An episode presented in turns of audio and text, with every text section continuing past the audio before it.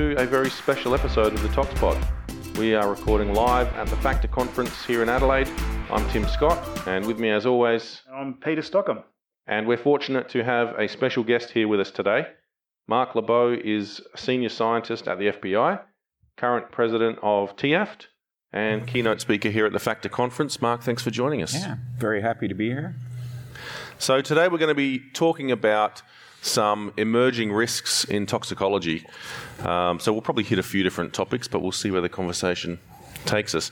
And, Marc, you've given a few, a um, couple of keynotes already talking about some of the big picture issues in toxicology. So, in terms of the systems that we have, which can either help or hinder us in doing toxicology, what, what, what's your perspective on that? Are the systems that we have helping us to succeed, or are they in some ways hindering us from succeeding?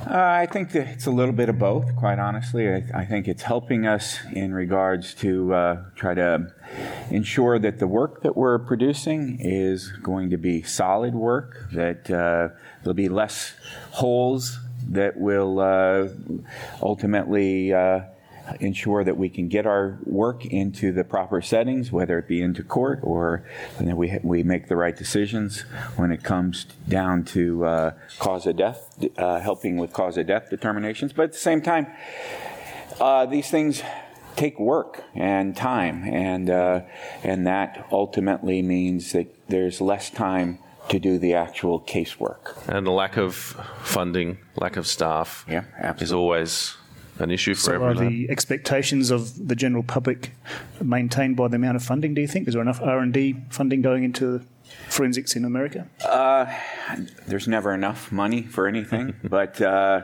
uh, I think it's absolutely improved over the last 10 years. Uh, we know that there's been upwards of uh, $230 million that has been put towards forensic science research uh, in, since the NAS report was issued in 2009. So that helps a lot. And the good news is it's not just being pumped towards DNA, which is what we had been seeing uh, prior to that. That's novel. Yeah, DNA gets a lot of the attention, I suppose, in the does. media. It sure does. More than toxicology. And from your talks uh, yesterday, when you were talking about the systems in place and various committees you're on, I'm just wondering, do you actually do any tox work besides being on all these committees? It seems to be so many of them. Uh, no, I don't. uh, but uh, certainly, um, uh, I think it's in my position at the laboratory. Um, it, it's a senior scientist position, so I'm an advisor for the government and for the FBI, and probably in a good role to actually take the time to uh, to serve on these committees. But uh, point well taken. Yeah, at least you can drive where you're going in the future. Exactly. Committees. Yeah, that's good. So, in terms of these systems, there's been a lot of um, publicity about the system in the UK, forensic science system. Um, you were talking about some of the reports and things that have come out in the US. Um, we've obviously got our own issues here in Australia, but maybe not as well publicised uh, as those. What do you think uh, are the differences in terms of different regions in dealing with? Uh, funding, um, access to research. I think that's been something that's come out of the UK that the lack of funding for research and new method development. I'm not sure I'm following. Following. It, do you think there's any differences in um, in terms of, let's say, the US to the UK to Australia to Asia, around the world, in terms of uh, whether the systems are helping us to succeed or or not as forensic toxicologists? Well, I I, I think that. Uh, quite honestly, if we work together on all of these things, I think we're going to be much more successful than to, you know, if each group is trying to create their own uh, widget, if you will, or fixes. Um, it takes a lot of resources, as we've already said, and uh, would certainly make more sense if we could do this in a more collaborative effort. Mm-hmm. Uh, we're certainly trying to introduce that w- with our approach in the U.S. We've, as uh, I talked about in the talk earlier this week, uh, the effort with the Organization of Scientific Area Committees, where we are allowed to have affiliates come in and assist, uh, assist us in the development of these different documents. And those affiliates don't have to be from from the U.S. or North America. We've we have quite a few affiliates uh, representing other countries that have particular subject matter expertise, and that's I think really critical, so that we're not sitting there developing these things with blinders on, without an appreciation of the bigger picture. You talked about, um, I think yesterday as well, about mandating certification of labs, and obviously there are some large labs, some small labs. You know, wherever you go, it's the same issue. Some labs are more well resourced than others. Will will this create um, other problems in terms of these smaller labs not being able to meet the requirements of that certification or you know validation guidelines, whatever? And and is that necessarily a bad thing if if they can't? Yeah, we've had that discussion actually uh, as we've developed some of the documents, and we realized, well, this is going to take some effort to implement. But uh, I think your point's well taken, and we've had it uh, that debate as well. Is it right to essentially drive laboratories out of business? Um, but at the end of the day, I think if a laboratory cannot be funded appropriately to do the quality of work that's required to uh, give the entire field a positive image, then perhaps they do need to consider uh, uh, shutting the doors. We've seen it in a number of uh, jurisdictions in the U.S. where, um, particularly in the area of postmortem toxicology, where laboratories are. Um, our, medical examiner's offices are deciding to shut down the toxicology portion of the laboratory and sending all of their samples to private laboratories in order to ensure that A, the cost is reasonable, but B, uh, that they're getting a quality result without investing all of that money into trying to maintain instrumentation and a quality control program. So it's, it is happening.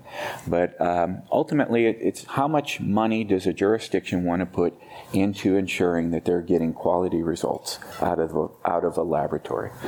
And where um, a laboratory is not compelled to be accredited, the commercial laboratories are more likely to be, aren't they? So, so you'd prefer to go to an accredited laboratory rather yeah, than a smaller. Yeah, I mean, it's almost a requirement for the commercial laboratories yeah. to have that accreditation to, to justify why you should send your exactly there. Yeah, it's interesting what you were saying about um, collaboration between different regions. Obviously, TIAFT is heavily involved in promoting that kind of collaboration, and I think conferences like TIAFT, like the FACTA Conference, are really vital to keep promoting that kind of interaction between toxicologists. It's a really eye-opening experience, I think. When you, uh, I remember going to my first TIAFT conference, and um, Frank Peters was giving a, a, lecture about validation, and that was kind of my welcome to the NFL moment. You're an mm-hmm. NFL fan, yeah, I am absolutely. Yeah, you realize there's so much that you don't know, and so many people who who know more than you and who are willing to teach you as well. That's the great thing about yeah, it. Yeah, it, really is. I mean, I think it's the amazing thing about TIAFT, in fact, and, and a number of the professional organizations around forensic toxicology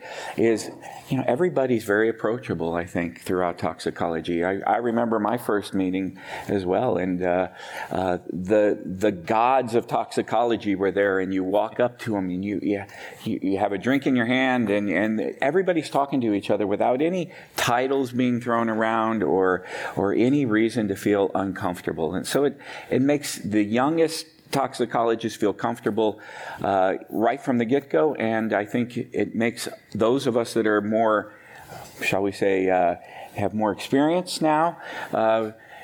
Makes me feel young that, that young people are coming up to me and asking me questions still and uh, you know want to grab a drink or something with you. So i think it's it's really a nice field to be in and we're lucky quite honestly because most fields aren't that way. There's a hierarchy.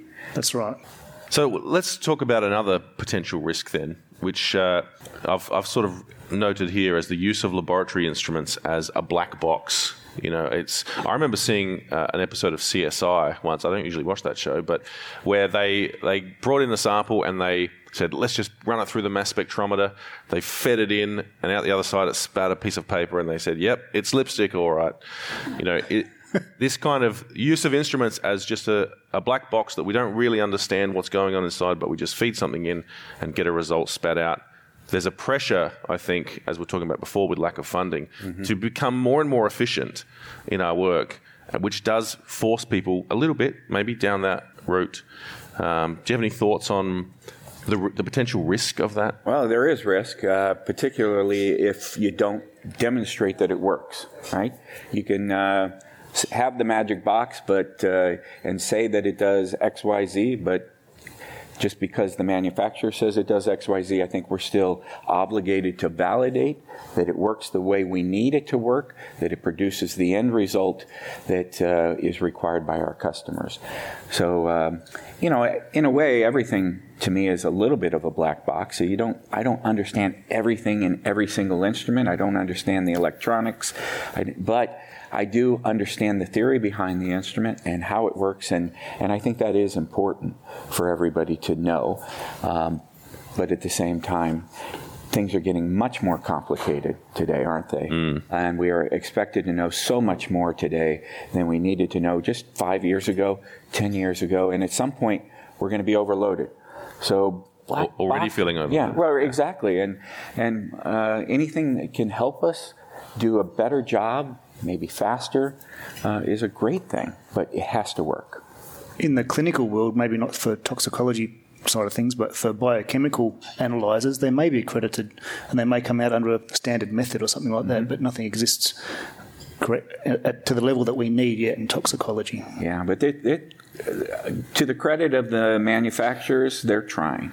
They are trying to to help us out, and uh, but you know, I think it has to be a collaborative effort with us to ensure that that the end product is actually something that's going to be useful to all of us. Well, the manufacturers don't often have access to the, the authentic samples that we have, right. so like, they can't actually validate it to the level that. That's right. That's yeah. Right.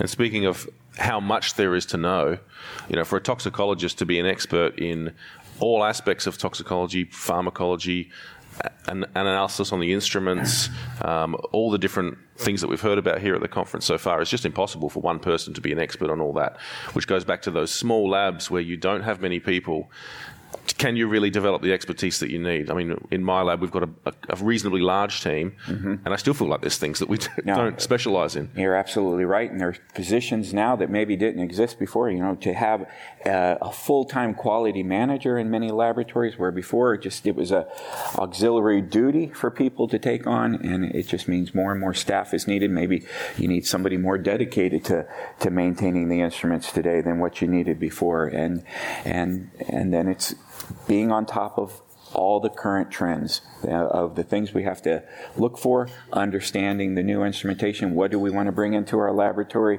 Uh, but it goes back to what you said earlier. It's the importance of these kind of meetings that we're, we're able to come in, meet people, learn from each other, talk about the challenges that you have in your lab versus my lab versus your lab, Peter, and uh, and then say, hey, you know what? At the end of the day, we're all kind of in this boat together and we can learn from each other. So mm. it's vital.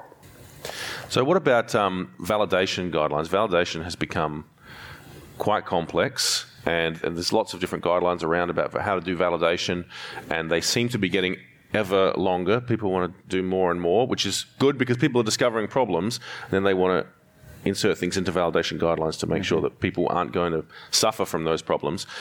Is there a risk that validation becomes so onerous that some some labs may just throw up their hands and say it's too hard to do that kind of validation. Well, I hope not. Um, I'll say that I still I think we are still in our field much better off than in the clinical field. Uh, I think it's much more difficult to validate in that arena, but. Um, you know, validation doesn't just end because you said, I've completed my experiments and now it's time to put this method online. We continue to validate every time we use the method and we have to realize that and, and keep that in mind when we are uh, storing validation records that we maintain that type of information to further support it. Most of the validation documents that are written right now, I think are, should be considered as a minimum.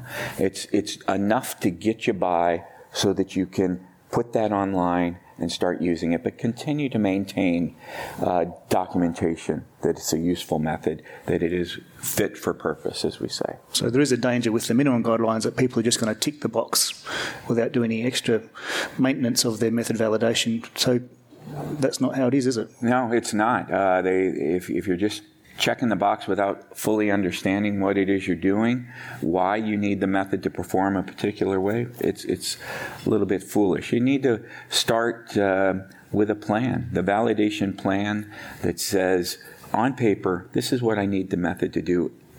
At its worst, it needs to perform this way, and then demonstrate that you can you can actually have it work that way. And so that by that way, you're saying this is validated to to the standard that we've set. Exactly. Yeah. Exactly. So, what about um, in terms of methods? They're becoming much more diverse now. I think we're, we're analysing a lot, much wider scope of drugs, and so and there's a much broader range of instrumentation now. I think new manufacturers are, are getting in the game all the time. Is there uh, there has been some efforts, I guess, to sort of make people do things in the same kind of way. Maybe not to do use the same kind of instruments, but part of the problem is if you're using a different instrument, it means that you can't actually do it in the same way as someone else who's got a different instrument. So, do you think we should be trying to head towards getting people to do things in the same way, or is it is it okay that everyone just does things in their way, as long as it's validated and everything. Yeah. I think you're absolutely right. It's fine. We don't have to to uh, button our shirt the same way every day. Yeah, I can start with the top button. You can start with the bottom button. Who cares? If at the end it's buttoned up, that's what we're looking for. Same thing with our methods. The critical part is that we check the boxes, appropriate boxes, to demonstrate that the method is working right. Um, and that's why in the US, with the OSAC process that we're following, we're not telling people how to do anything other than the standard method that we're going to develop is with blood alcohol. And why? Because everybody is pretty much doing it the same way. So this to us made sense. But once you leave that arena, you know, it, it's so there's just too many variables in place to say this is we're going to follow this standard method using this particular technique. And it, it, before long, you end up with in the U.S. we have the EPA methods for environmental samples, and it's it's a little bit ridiculous how many different methods there are to analyze for the same analyte at the end of the day. So what about unusual drugs that you encounter? I mean, if you're if you're trying to do broad screening as a forensic toxicology laboratory, especially, you're going to encounter some things that you don't have validated methods for. Mm-hmm. Now, in Australia, we do have some sort of guidelines about what to do in those cases, which is limited validation, and, and it really is limited. It's not it's not anywhere close to the scope that you'd normally go to in validating. Is that a risk that that these methods aren't fully validated? Should people be quantifying drugs where they don't have a validated method? And if not, how do you ever quantify these drugs? Because most people aren't going to be able to do it. Um, I well, I think that's two questions there. First, we're talking about screening for for analytes that maybe you don't have a validated method for, and and we've written our validation document now so that we're only talking about targeted analytes, things that we have taken the time to validate for. And if you stumble across some a new analyte that you weren't expecting, then you can report it out. You can do good lab practices to ensure that the result that is going out the door is acceptable. But if it's going to become a routine thing that you're going to look for, then you need to take the eff- make the effort to validate it, to understand what your detection limit is, to understand what types of interferences may create a problem for you in the laboratory. And then certainly if you're going to put a number on it, a number that you are your customer believes to be a true and accurate number, then you need to do the full validation for bias and precision and things like that. It's our view on it. But it takes work, and we understand that. But at the end of the day, that number has to have some meaning for all of us. If we just put a number out mm. and then publish it on a method that that really wasn't well validated, somebody else is going to pick up that number and say, "Well, look, this is what a lethal number, lethal level looks like," and and it may be a number that has just absolutely horrible precision to it. Absolutely, you see that a lot actually in we papers do. with NPS, and absolutely, there's lots of numbers. What do the numbers really mean? Mm-hmm. Not sure. Exactly. Exactly. And we see this as well. We see a lot of people claiming that they're following some of these validation guidelines, but then when you really look deep they've conveniently decided, well, I'm not going to do the uh, matrix effect study, or I'm not going to do the appropriate number of samples to assess precision.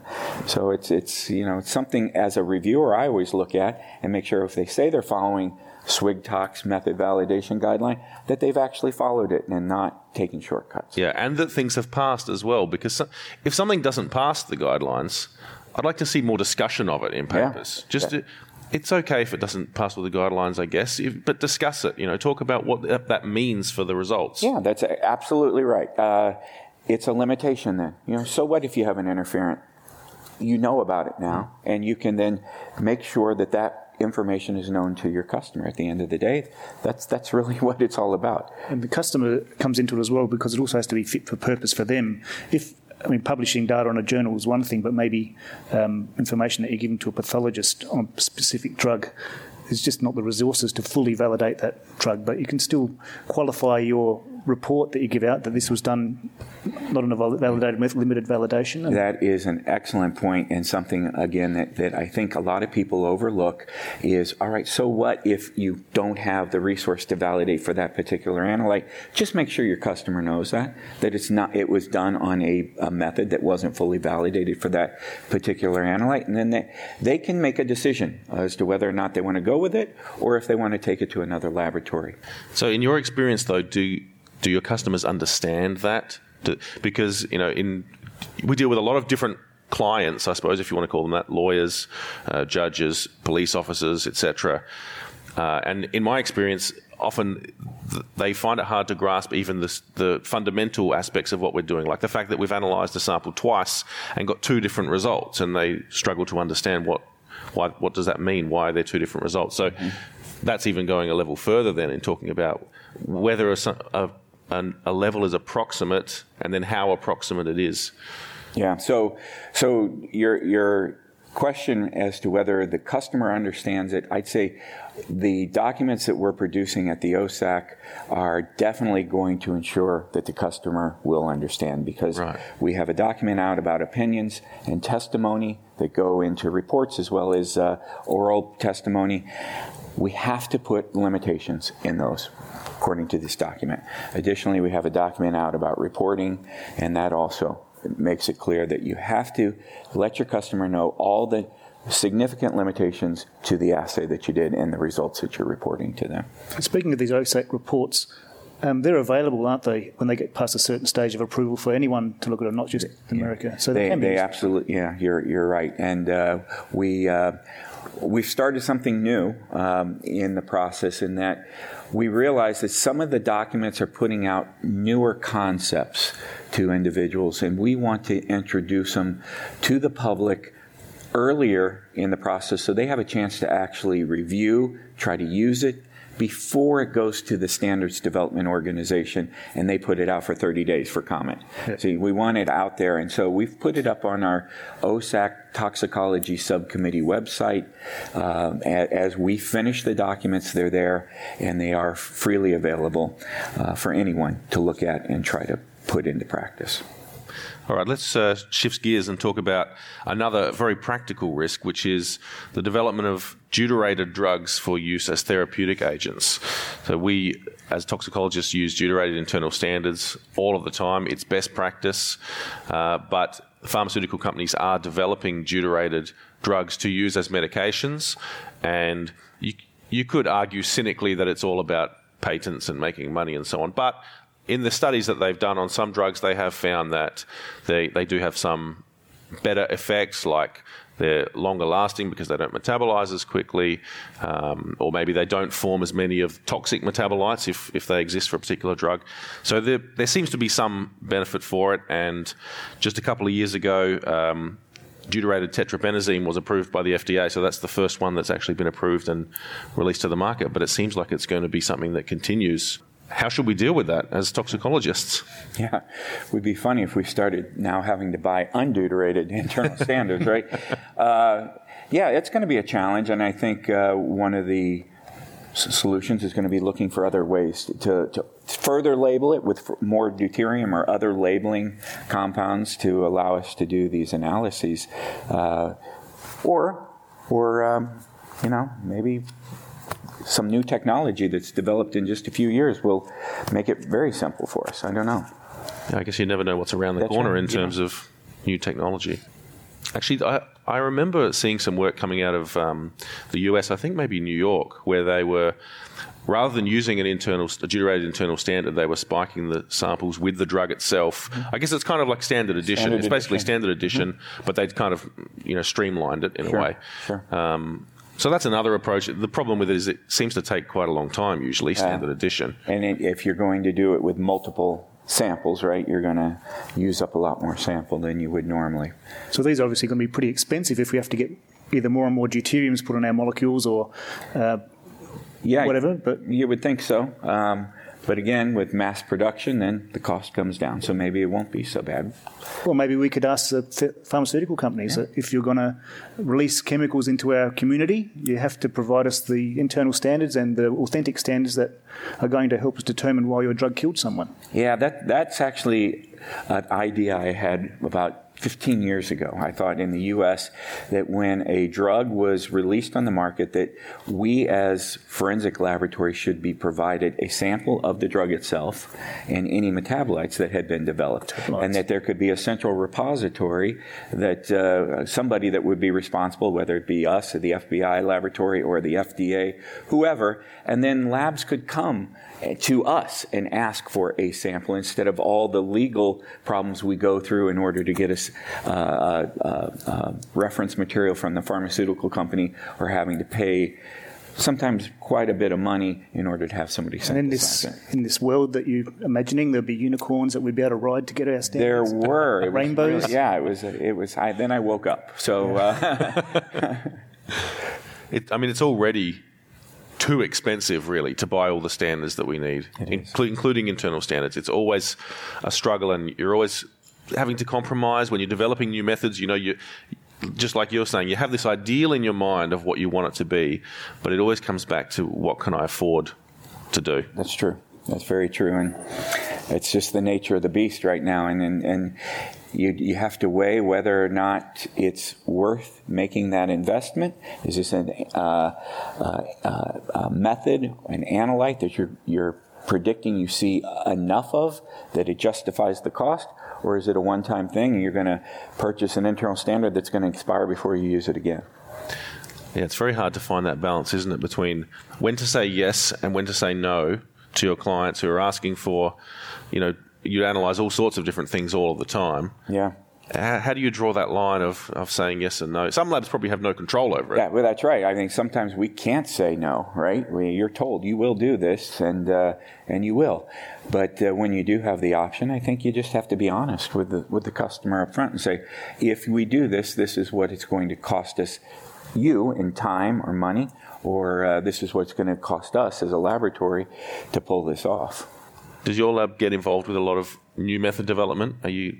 We do. Um, we're, we're somewhat lucky uh, as our laboratory is a resource to all state and local laboratories in the U.S. In, even international laboratories can use us uh, if you go through the right channels. So we're funded by Congress to uh, assist state and local criminal investigations and international investigations if uh, the local resources can't handle it. The local laboratory can't do the analysis, or when there are you know high profile cases, huge cases where it would essentially shut down a laboratory uh, if, if that's all they had to do. We can put a ton of resources to it and actually assist them. What about labs in developing com- countries? Um, how do they keep up? Well, yeah, that that's an even bigger issue, isn't it? Because uh, you know, our problems talking about not being able to get a deuterium labeled standard for a deuterium approved drug uh, is is you know A fat world problem. yeah, exactly. Yeah, this is this is an ongoing issue, but I think that if we look at standards that are being developed, even developing countries can try to meet them. They can they can try to validate their methods to to the same level uh, that that we're validating ours at without any problem. But uh, you know, they might not be able to afford a, a deuterium labeled internal standard. They might have to go with a another internal standard that's much more affordable. But then if they do the validation and it works, if they've demonstrated it's fit for purpose, it's absolutely fine to do. And so there shouldn't be a separate minimum standard. I don't think so. No. I don't think so. For uh, look, at the end of the day, if our laboratory makes a mistake and puts a black eye on forensic science, that affects everybody. And if your laboratory does it, it affects me. If your laboratory does it, it affects uh, anybody's laboratory here. So that's true in the developing countries too. Now, the question is, is it going to be uncovered in a developing country? I don't know. You know, is the media strong enough to grab onto a laboratory in a small country, uh, is that what their focus is or not? But certainly in our countries where the media loves to attack forensic science at times, they're just looking for the next case to, to, to essentially make us look bad. I don't know why that is, but it, other than it seems to sell papers or gets people to watch the, the TV. Presumably, those um, labs, especially in developing countries, then would have to have a smaller scope of analysis if they're going to if they're going to be held to the same standard. They're not, not as well resourced. They're not going to be able to do as many things. That's probably fair. Yeah, but it, I think it depends. You know, they may have fewer things to look for you know, it's hard to say though. Globally, it would be nice if we all had the exact same drugs that we had to look for, and we could we could have standardized methods that we all use the exact same method for everything we do. But it's not realistic, is it? And TIAFT does have a role here. TIAFT has promoted, um, you know, sending scientists to especially developing countries to help with method development and so on. Has that been a successful program, or do you see that there's more that TIAFT could do in that space? I think it has been successful, but I, it's also been underutilized, uh, and that's maybe something we can improve on, on making sure people are more aware of it. But we do have. Uh, what we call our method development grant, that uh, a laboratory can apply for. It, it, and it's not just for developing countries. It can be any uh, any country can ask for a method development grant. But what we do is, uh, if they make the case, TIAFT will pay for the cost of a scientist to travel to their laboratory. The laboratory then is responsible for funding their stay, basically their lodging, cover their meals, and in exchange, that scientist will sit there, help them develop a method and begin the validation process with them. Got to be a good program. Yeah, it is a nice program, but again, we've only actually had a couple laboratories apply for it, and and it's been successful though where it's been used. So moving on to another risk might be the rapid increase in new drugs that are coming out. So there's continually pressure to expand their scope of analysis.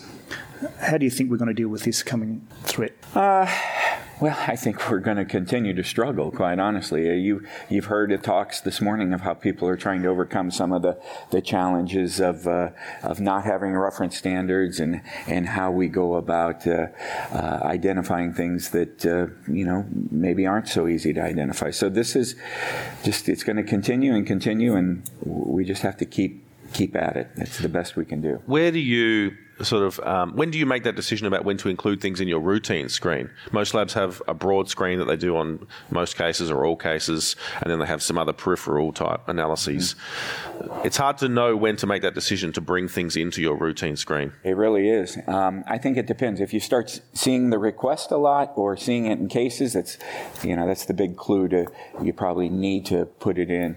Um, but maybe um, an interesting idea that we've toyed with a little bit in the U.S. And going back to your question earlier about smaller labs shutting down and things, is to have more of a regional approach where you have um, an, a lab that's that's considered an expert on certain types of analyses.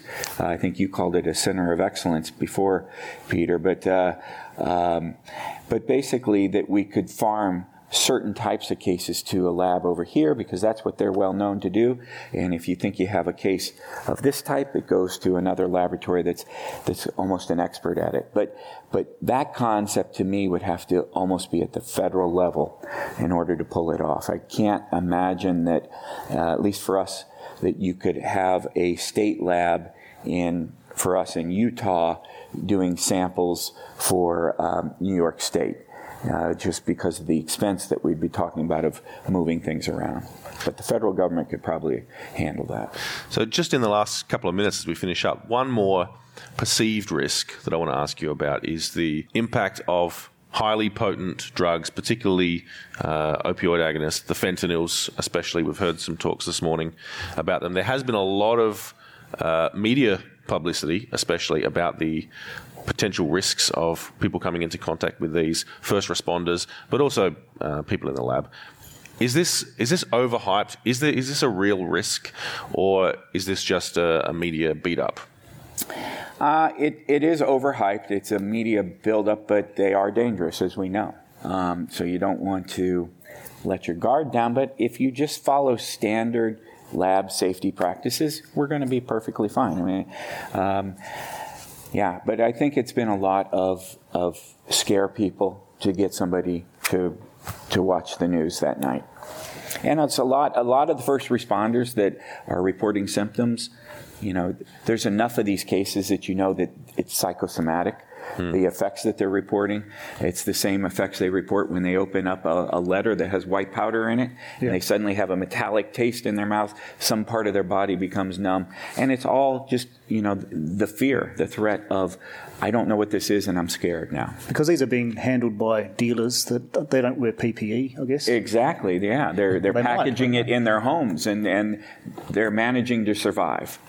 but on the other side, we've got um, the Russian hostage crisis back earlier, um, ten or so years ago, where they did die from.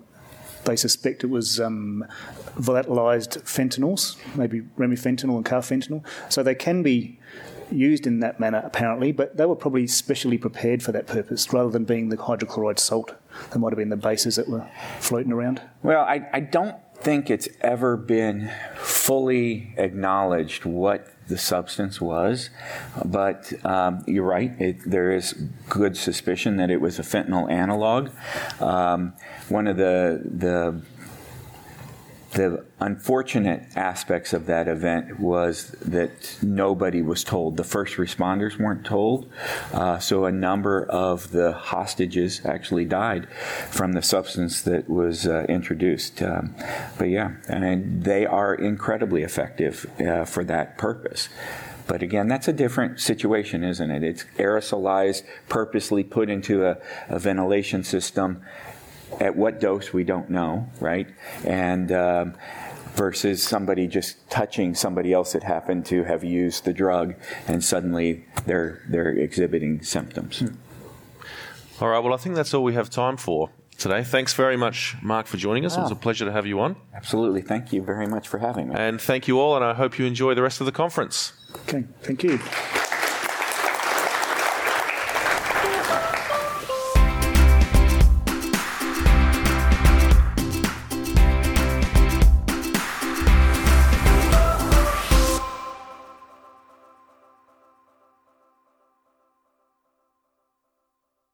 Registration is now open for the 61st annual TIAFT meeting taking place from the 2nd to the 6th of September 2024 in St. Gallen, Switzerland. The early bird rate is only available until May 31st, so be sure to register soon for the reduced rate at www.tiaft2024.org. We look forward to welcoming you to St. Gallen for an inspiring, engaging, and enlightening conference.